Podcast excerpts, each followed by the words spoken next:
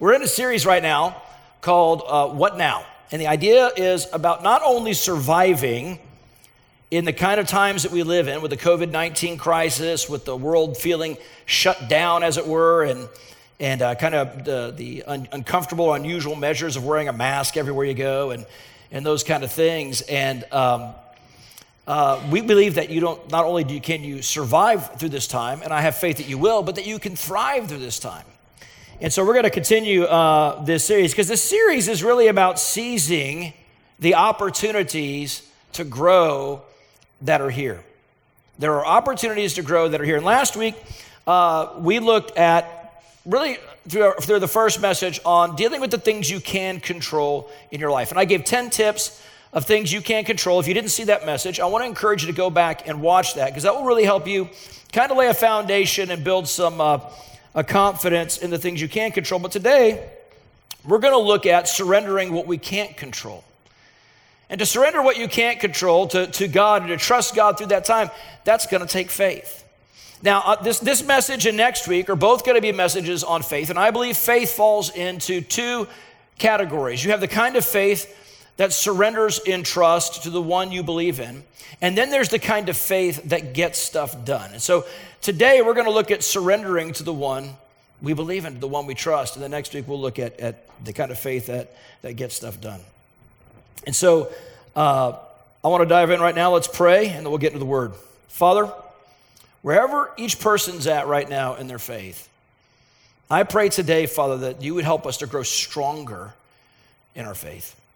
And I pray, Lord, as we come to you today, as we surrender to you, as we offer our lives to you, I have faith that you're able to keep that which we commit to your trust. And so I'm praying, Father, that you deliver us from, from a, a, a paper religion, a, a, a, the statement idea on paper, I'm a Christian, but in every other way, I depend on the, the world systems to accomplish my life. Oh, I, I declare today that you are more than able to provide and care for your people. And so I pray, Father, that that would come through clear and you build that foundation so that we can surrender and so that we can get stuff done for your glory. In Jesus' name, amen.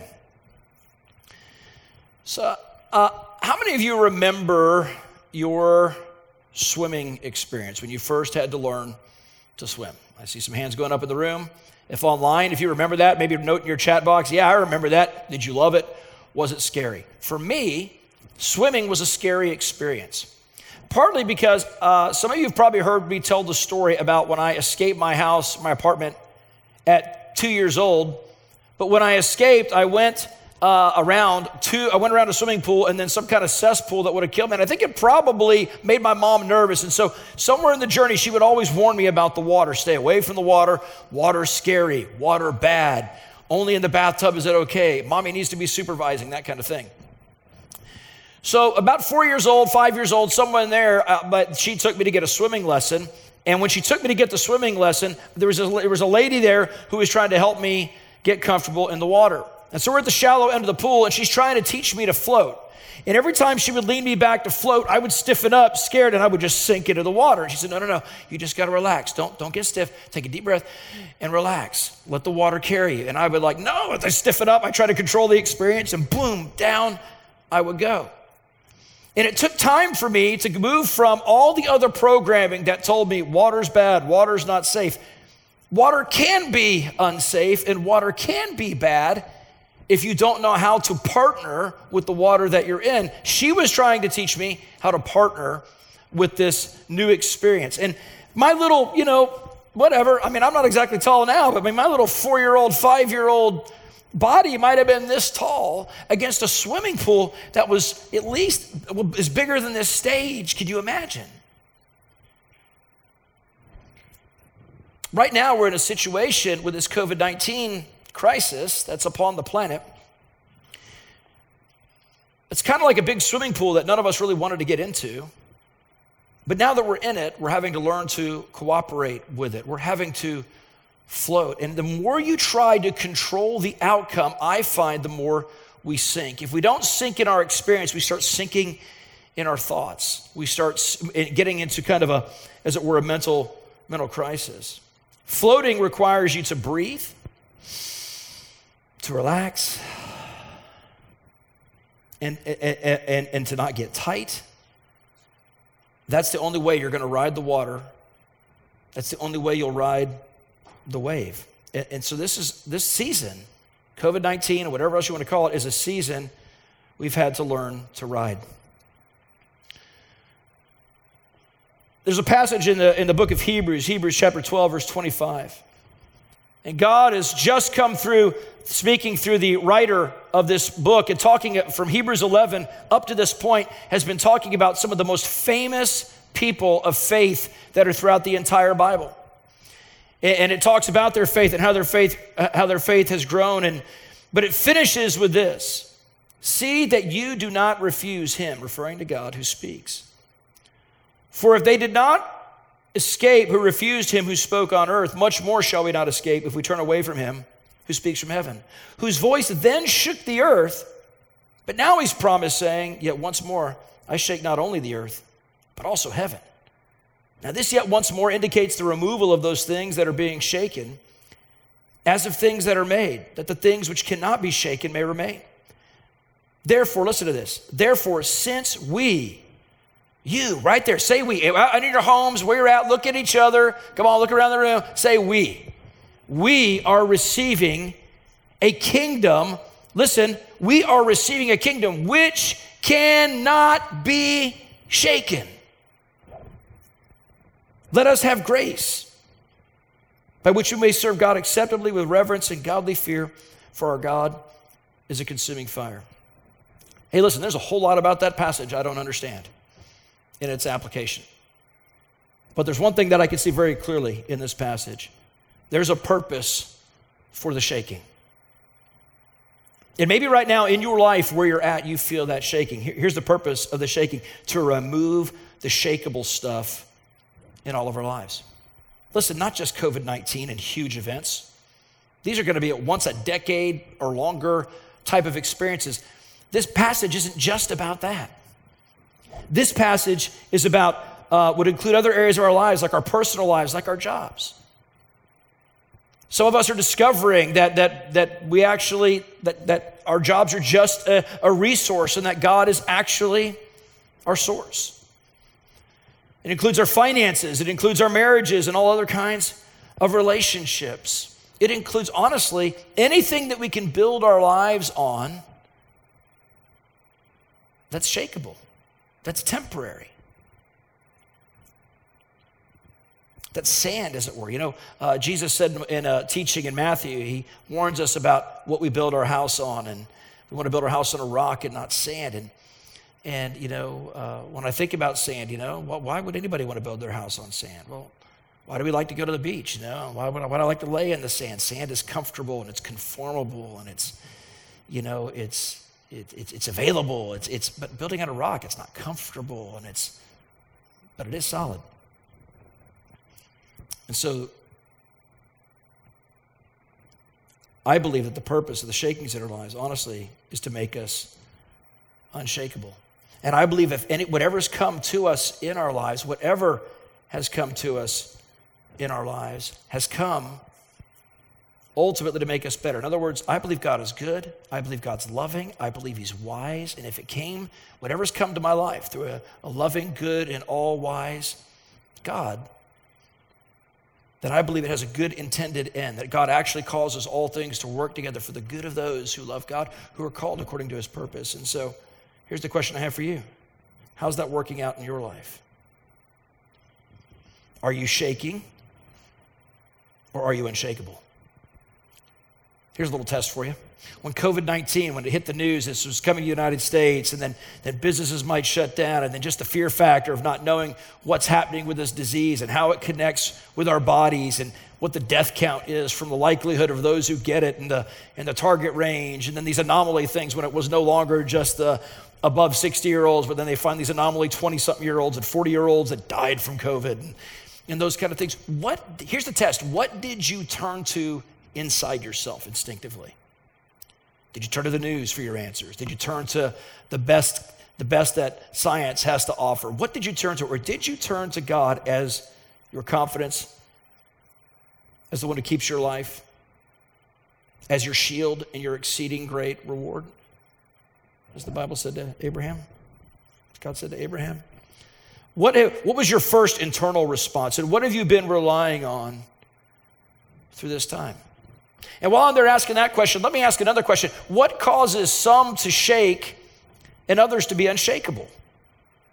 I'm moved by the story when Israel was coming into the promised land and Joshua or, or, Moses was bringing them in and began to begin to do this initial journey of spying out the land. And he sent a, leader, an elder from the different 12 tribes of Israel. Israel had 12 tribes. He sent a leader from each tribe. So 12 spies went out to check out the land that they were supposed to go get. God gave it to them, said, You're going to go into this land. I promised to give it to you. Uh, you're going to displace the inhabitants of the land. They're bad, they're evil, they don't worship me, they're idolaters, and they won't bow the knee to me. And you'll see when you go in there. So I'm going to clear them out. I'm going to give you this land. That's the promise. So Moses says, Cool, we got a promise. All Israel knows about that promise. They get up to the land, they send out spies.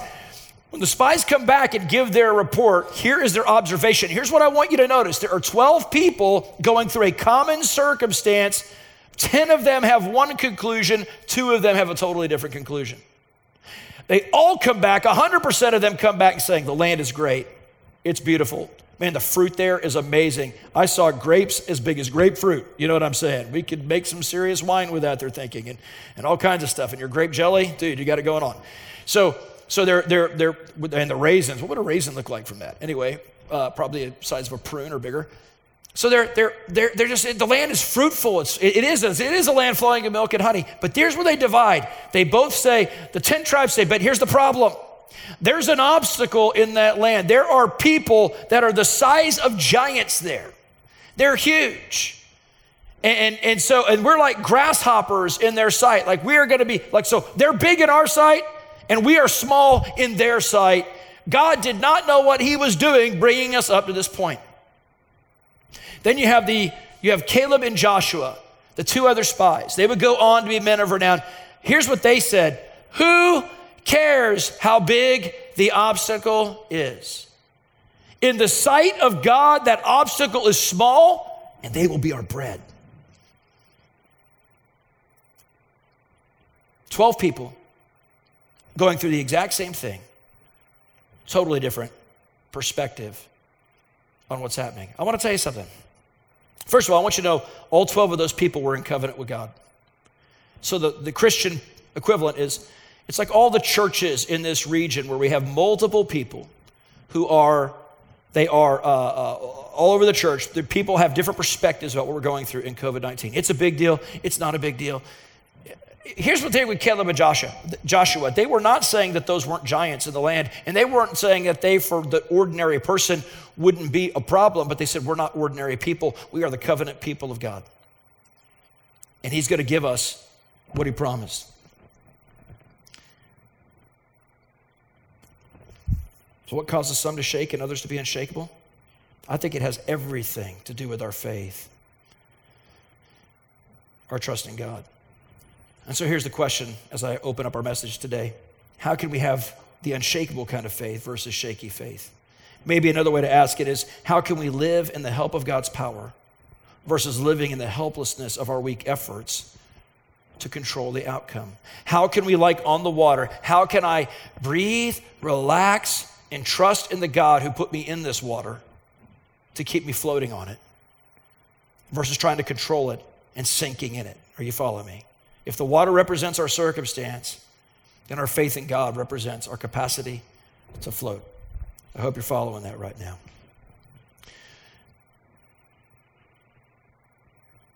Excuse me.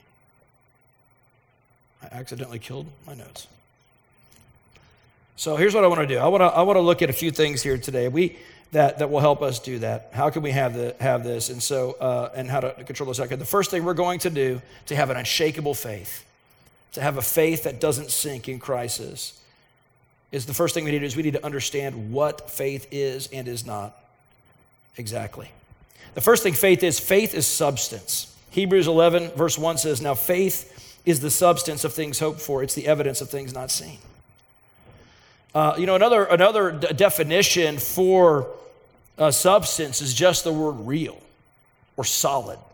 So faith is, is solid, it's not flimsy. In other words, I can say it this way if I was to look at it as food and I would eat it, it fills me up. If I was to look at it as a foundation I would build my house on, it's, it's solid, it's a rock, it will hold it up. Are you following me? What it's not is empty. And, and you know, uh, well, let me just say this James 2. James 2.14 What good is it, dear brothers and sisters, if you say you have faith but don't show it by your actions? Can that kind of faith save anyone? It's a good question. James 2, verse 19 says, You say you have faith, for you believe that there's one God. Good for you. Even the demons believe this. And they tremble in terror. What's James getting at? It's not enough to believe in God. We need that faith needs to lead us to surrendering to Him. The demons believe in God, they were unsurrendered and they rebelled against God. That's a whole other teaching. But the bottom line is this faith is actionable and it's not just theoretical. In other words, I can do something with it. It's not just in name only. There's, there's, a, there's, a, there's, an idea today that you can be a Christian. You can, you, we can have this idea of, of, of uh, I'm a Christian. I say yes to God. I raise my hand to receive Jesus, or however you did that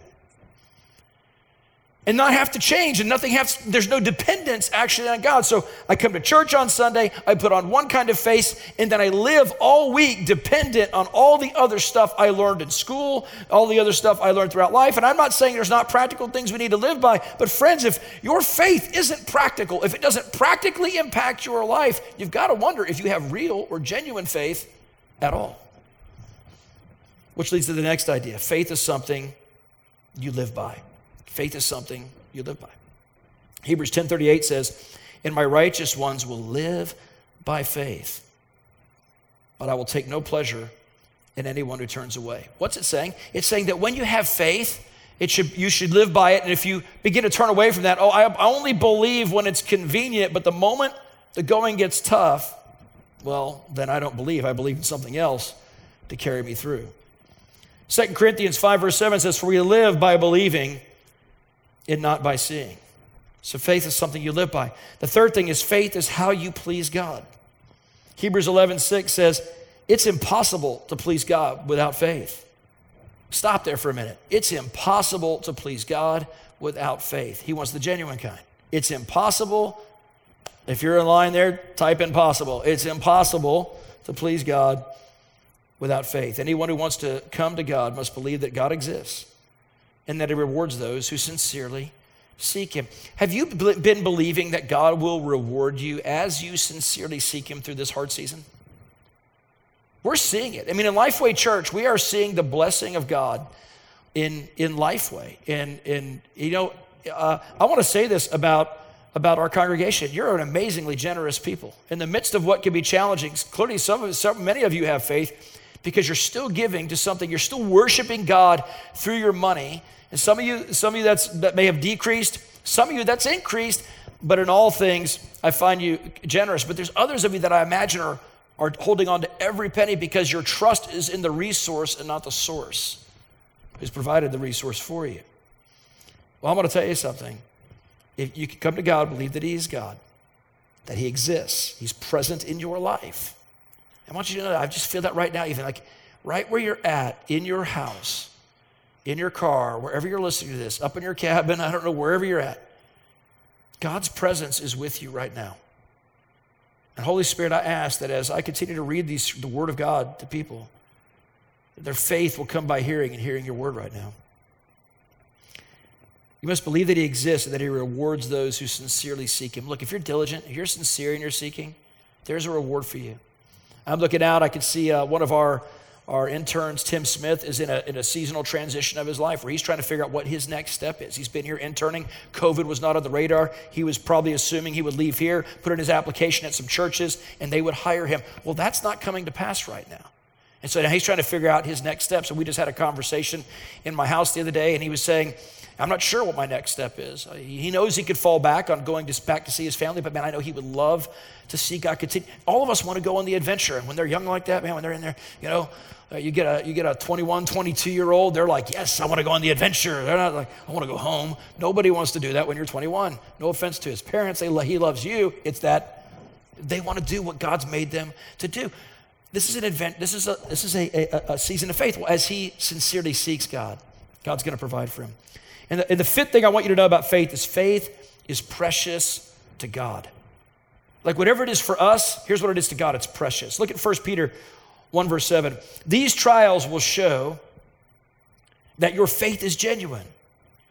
And it's being tested as fire tests and purifies gold, though your faith is far more precious than mere gold. So when your faith remains strong through many trials, it will bring you much praise and glory and honor on the day when Jesus Christ is revealed to the whole world. As you study the Bible, the one thing you're going to see about faith, genuine faith, tested faith, is God loves it. Jesus, over and over again in his ministry, as he walked the earth, over and over, he'd come upon a, a Roman centurion who would say, Hey, Jesus, you don't even need to follow me or come heal my servant. My servant needs healed. You don't need to even come into my house. You don't have to do any of that. Just speak a word and my servant will be healed. He goes, like, it says, Jesus marveled at his faith and said, Oh, I have not found great faith like this, even in all of Israel. I want to tell you what Jesus is. I want to tell you what faith is. Faith is an equal opportunity pleaser of God. You don't, a person who's not in covenant, who suddenly has faith in the God of covenant, the God of covenant will look at all the other people that say they're Christians and say, eh, meh, their faith is so so. But there's this person, their faith is like, wow, they believe me.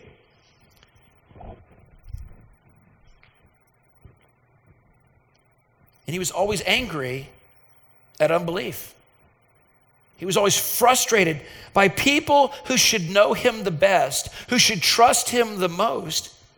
That in hard times they go, oh, we're, they get they get like you know you know you know Winnie the Pooh. You got Tigger.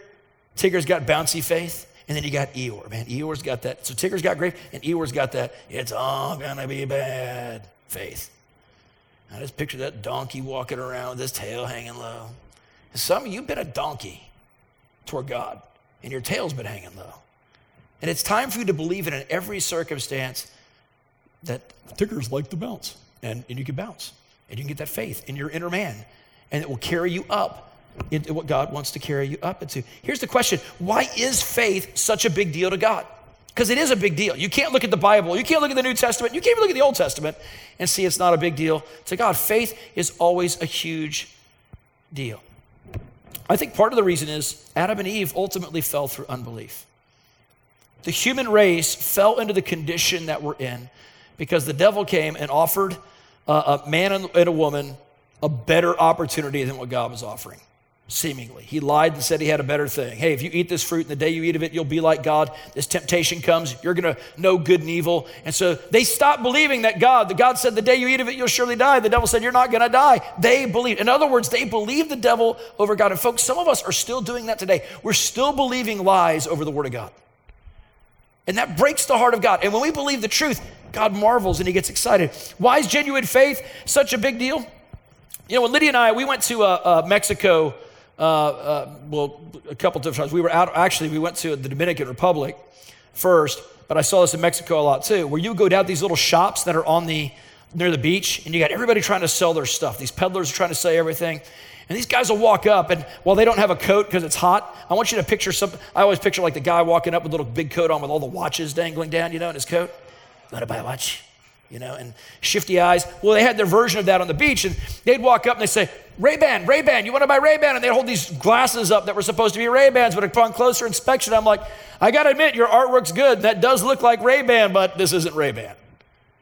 Well, what's the point? They were offering me a counterfeit to something that genuinely is a good quality uh, piece, they were offering me some counterfeit. They thought it was enough to make it look like it, put it in the same shape of it, maybe tint the glasses the same color and write the name on it, and that would be good enough. But folks, that's superficial. What ultimately made Ray-Bans Ray-Bans back in the day was the quality of their lenses and the protective, the protection that they had, and all that kind of stuff. Later, I would go to buy uh, a camera online as I was researching for my daughter Jessica she began to get into photography. And I, I found this one place that had a certain camera body that was on sale for like $200 cheaper than everybody else. But as I began to research into that site, I found out they sell these knockoffs from like China or whatever that look like it, but they are not the actual camera. They even are built almost to spec like it, but they're not made of the same internal parts. So again, functionally, they look the same but at the end of the day, the quality of the parts isn't the same. In the same way, and of course, there's counterfeit money, right? I mean, we all, I don't want to, I want a real $100 bill, not a fake one. God wants real people with real faith to really follow him. He doesn't want us to show up at church and look like or show up and gather as a church, lift our hands one way and act like we're worshipers, but then go live our lives not as worshipers, not as believers. You know, the defining character of us, we refer to ourselves as believers. The defining characteristics of believers, of course, is that they believe.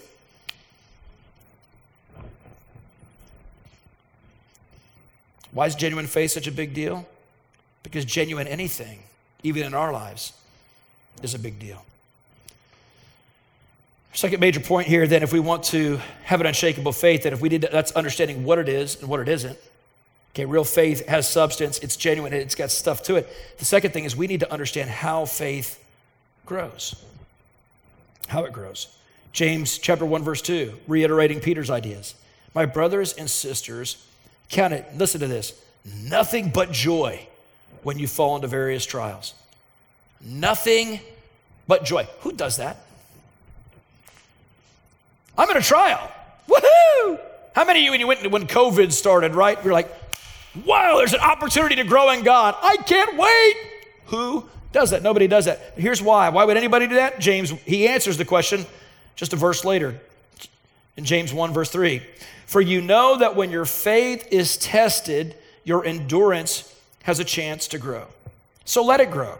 For when your endurance is fully developed, you will be perfect and complete needing nothing. Now think about it. Aren't you glad that when you buy a car that that model of vehicle has been tested at some point? Right? We understand, I want that car. It's not complete until it's been tested. Yeah, it may be put together, seemingly put together right, but somebody, please test that car out, or at least have it tested out in some point in the history of the creation of these kinds of vehicles, because at some point I'm going to get in it. At some point I'm going to put my family in it. I want to know that it's going to take me to my destination safely. I want to know that I have an accident. I'm going to be safe. I want to know that it does exactly what it's supposed to do. And when we're being tested, God's doing the same thing to us. He's making us perfect, complete. The car's not complete until it's been tested, and neither are you, man and woman of God. Neither are you until you've been tested, until your faith tested. You don't even know if you have faith. In other words, trials and tests are God's gym to help get us stronger. Your faith is like a muscle that needs to grow. You know, Romans, uh, Romans 12 talks to, tells us that we need to do things in proportion to our faith or to the measure of faith that God's given to us. And so certain, there's a certain group that, in their understanding of the sovereignty of God, would say, whatever faith you got's whatever faith you got. You can't, do, you can't have any more. That's just simply not true. And, and, and, and, the proof to the pudding is inside your body is a, is a muscle system that God's given to you. That if you exercise it, you can grow those muscles. But if you don't exercise it, if you just let them sit around lazy, they get weak. And the problem with the United States is we have not had to depend on much. If you're a Western world culture watching this right now, we haven't had to depend on much. I've got my, I've got my friend, uh, pastor in India, Raj, uh, relates to me online, and and those he, ministers to rural Indian churches. He just wrote me the other day. They have nothing. They have zero income. He just believes in praying to God, provide. They have no other way to believe.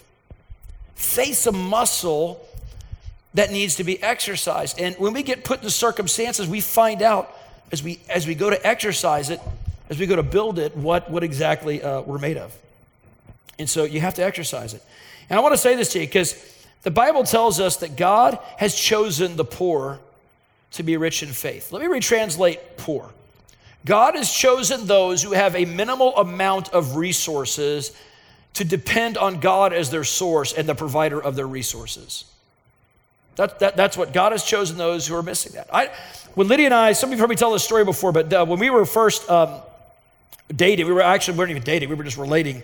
And we came up to visit in Pennsylvania, and, and we were going to be outside playing half court basketball uh, at this particular place. We were playing barefoot, which was stupid. We had been swimming. And we were out in the macadam. My brother in law goes up to do a layup. And when he comes down, he lands, his ankle lands in this little like chalk hole thing, and his ankle snaps. You can hear it goes, sound. It's ugly. And if I showed it to you like on a graphic, like I, I, I looked up those ankles. Uh, one, one year I thought about what I did a message called Miracles 101. I talked about this, and, and it, they're, they're, it was phenomenally ugly. It was huge. His ankle looked like about the size of a grapefruit. It had purple and red and all kinds of ugliness going through it. He was writhing on the ground in pain. Now, I'm going to tell you why my faith. We had been talking about miracles but, but here's the reality of it. I didn't know where I was at in Pennsylvania. Now, for some of you, you're gonna that might frustrate you, but I thought I was in the middle of nowhere. I thought there wasn't a hospital for like 100 miles because I didn't know where I was at. I was from Dallas, where uh, you drive every 10 feet, there would be another medical facility. And so I had this moment of faith where I laid knelt down, like, we, if he doesn't, if God doesn't heal him, he's not getting healed. I was having one of those kind of moments. And I, I knelt down and I, I put my hand on his ankle and I said, God, if it's your will, I ask you to heal him. And, and nothing happened. What was happening? I, I, stayed in this place of uncertainty about the will of God in a circumstance. No, it's God's will for him to sit there and suffer. That must be the will of God. That, that dawned on me. That doesn't make any sense. And so I get mad and I'm frustrated, like some of you are mad at God right now, and some of you are facing circumstances right now. And I stood back and I was like, God, I'm, I'm so frustrated. Why won't you heal him? And all of a sudden I heard the Holy Spirit say, I will heal him. Now, listen, some of you are judging God the same way I was judging God. You're in a circumstance where you have said, If it be your will, help me out of this. And you are looking at the circumstance and you're judging God, saying, Why won't you do something? Listen, that He's quite willing to do. And so I, I knelt down there and I, and I heard the Holy Spirit say, I will heal him. And I said, Okay. So I go back over to him. I kneel back down. I said, What do you want me to do? Folks, if you get nothing else out of this message today, faith, surrender, that's the question surrender asks. What do you want me to do? And I'll do it. Doesn't matter what it is, God. I'll do it. I'll obey. What do you want me to do? And so I walk back over there and I kneel down. What do you want me to do? And he said, Command this ankle to line up with the Word of God. So I just, so he actually, first thing he told me is put your finger right there. So I put my finger right there. I, don't know how you know where right there is. You just kind of know by the Holy Spirit. That's a future series. Pastor Vern will teach on that. He does a good job.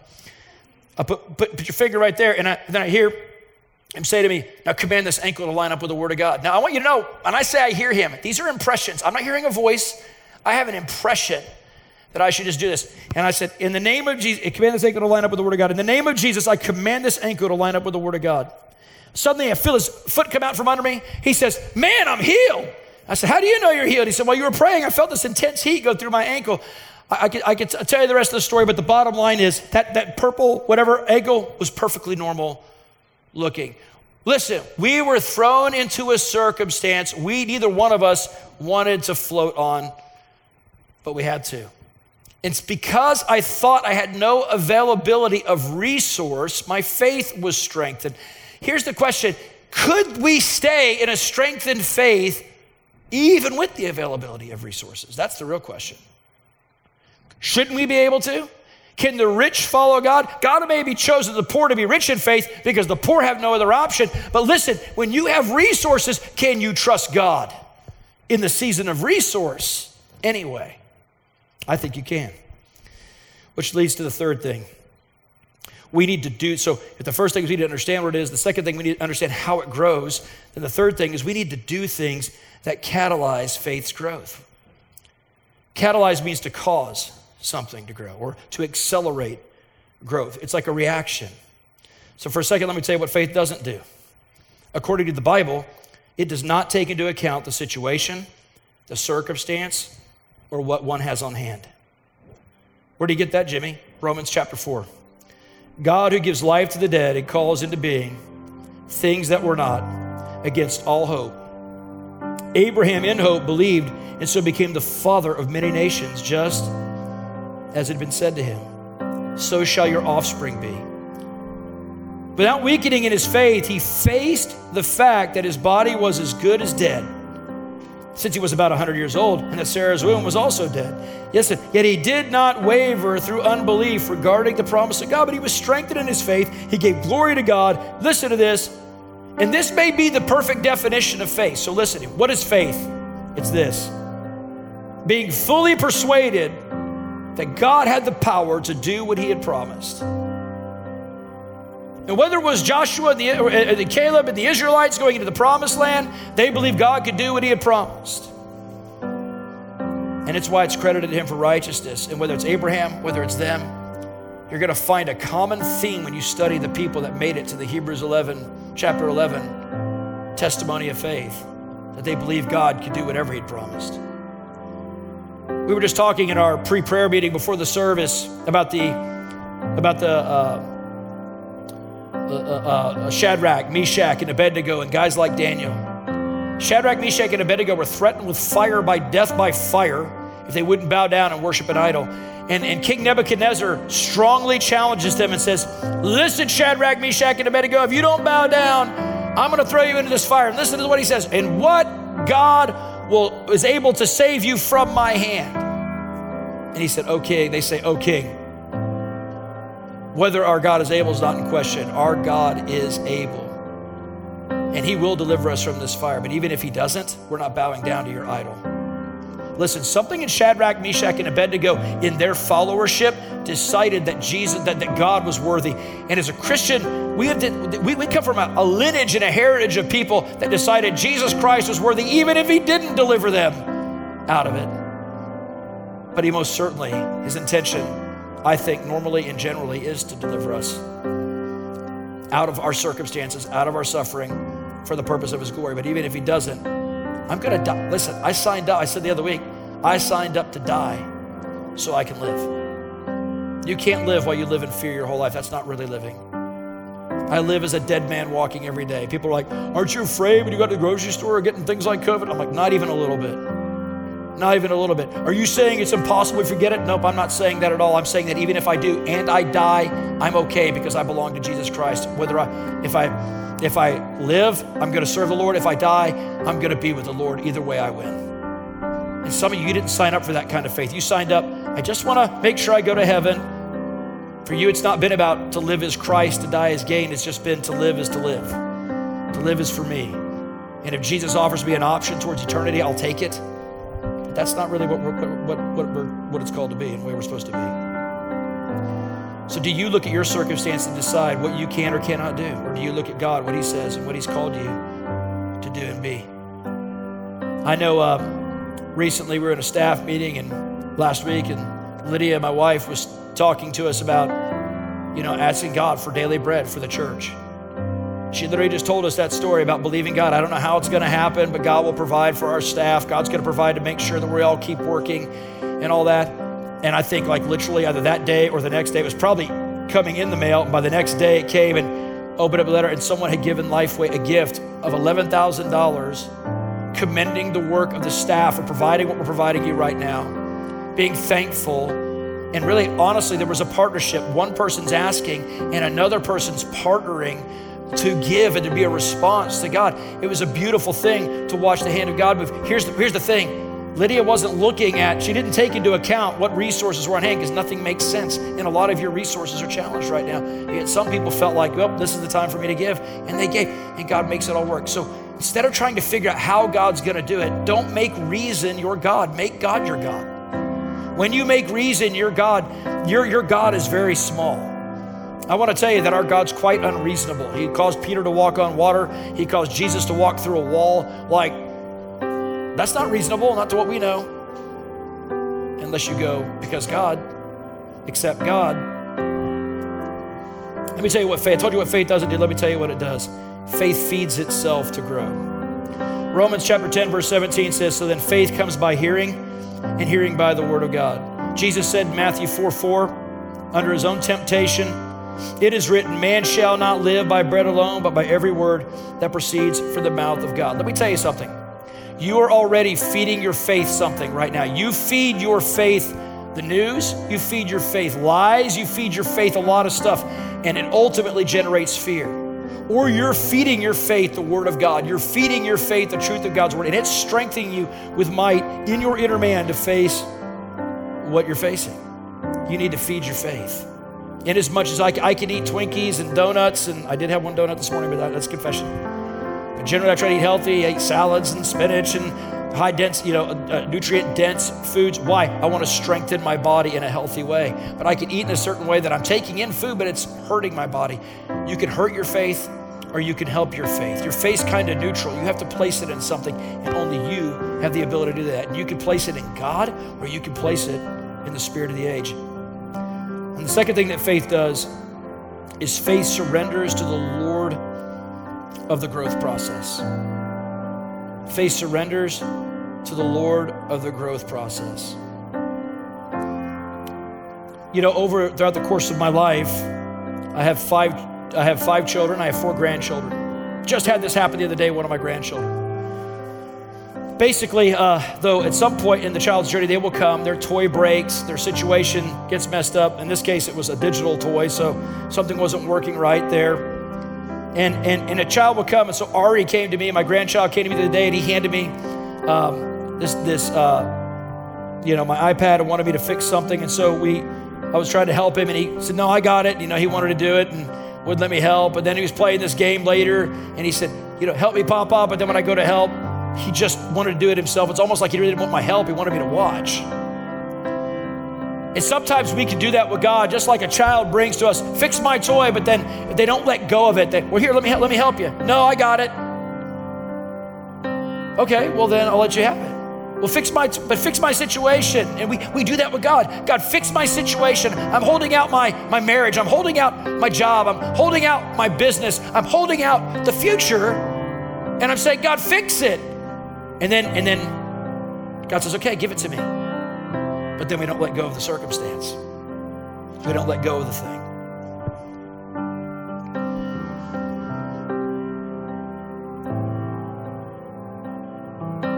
The same way, the children don't let their mommy or daddy fix it. We don't let our dad in heaven really fix it. Fix my marriage. God, if you just take help my husband of mine, make him, some of you are living together, you're discovering things about your marriage you didn't know. God, fix my man. He, he's got issues. Well, surrender your marriage to me, and maybe I can. Quit trying to control all the details, all the outcome, and let me work on the situation. No, but if I, I need to help you out, God, that's like the child trying to fix the toy. God, fix my business. Hey, how about you surrender your business to me? God bless my finances. How about you worship me as the Lord of your finances? Continue tithing, continue doing those kind of things. Worship God with your money. Fix my, you know, f- fix my family, fix my, fix, fix it all, fix, fix, fix. And God's like, give your life to me. And I can do that. You know, if you go back to the, the picture of me learning to swim and rest on the water, learning to breathe in. Ultimately, at the end of the day, it's learning to trust that the process actually works. That if I relax, if I breathe in, if I rest on the water, it will carry me. Lydia and I were, uh, took a sabbatical last summer, and I, I remembered my training from when I was a kid. We would go out to the deeper, not too deep, but deep enough into the ocean. And the waves were a little more wavy. It's Sarasota, so it's not too bad, but they were a little more wavy. And I looked over at this lady who had no no, uh, you know, we call them boogie boards, whatever you call them, little flotation device. She didn't have one, but she was floating perfectly. And When the wave would come in, it would wave and her body would just kind of go with it. I thought, I want to try that. Well, the only way that works is now I had faith from a swimming pool. Now I'm in a new circumstance. It's a little less safe. I got the whole ocean here carrying me. A little less safe than a swimming pool, but I'm seeing somebody else having success. When you feed yourself the word and you see the people who've had success, when you hear testimonies like we share of those who've had success, it builds our confidence to try a bigger wave.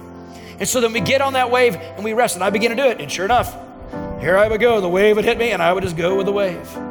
You can't fight the wave. We didn't, we didn't ask for what we're in right now.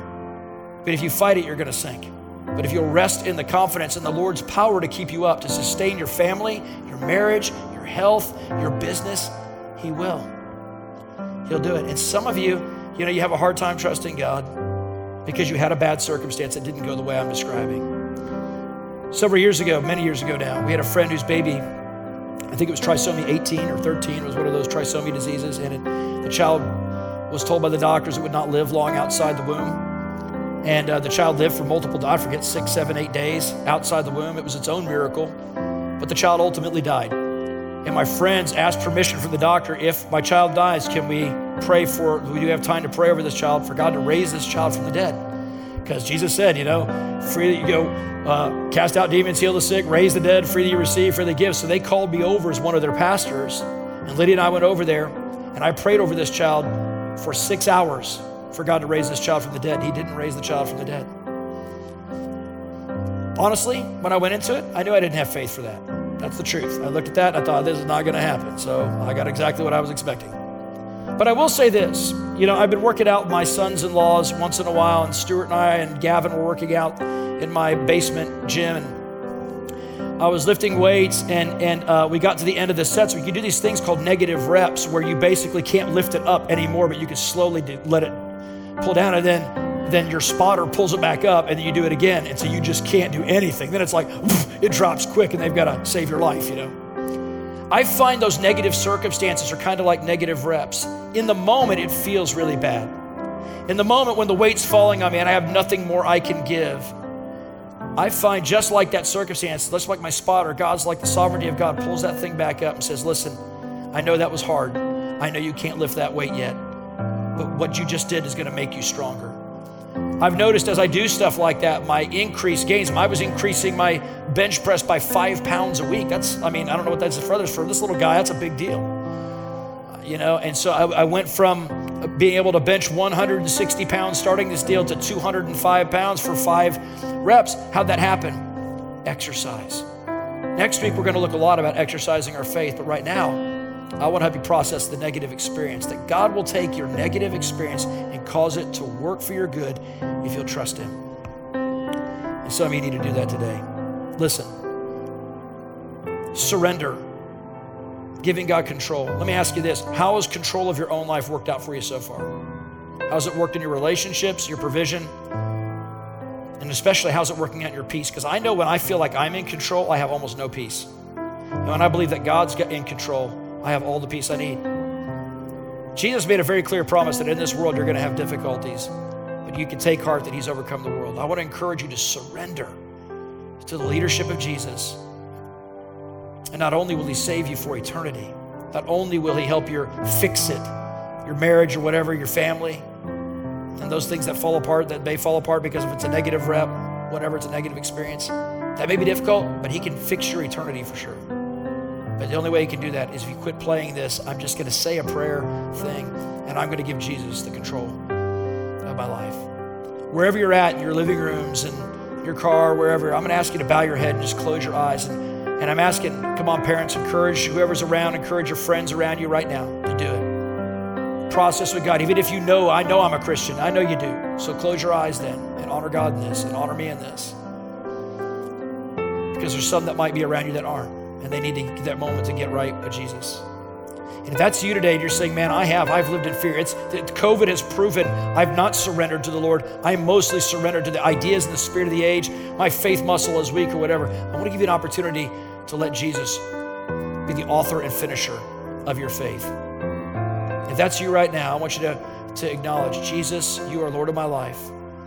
I ask you to forgive me of my sins. I ask you to fill me with the Holy Spirit and fill me with hope. And I ask you to become the author and finisher of my faith. Help me to grow in the grace of God and help me to, to fulfill your will. I want a faith that trusts and surrenders, and I want a faith that changes things. And I'm asking you to be Lord of my life and accomplish these things. In Jesus' name, save me. Amen.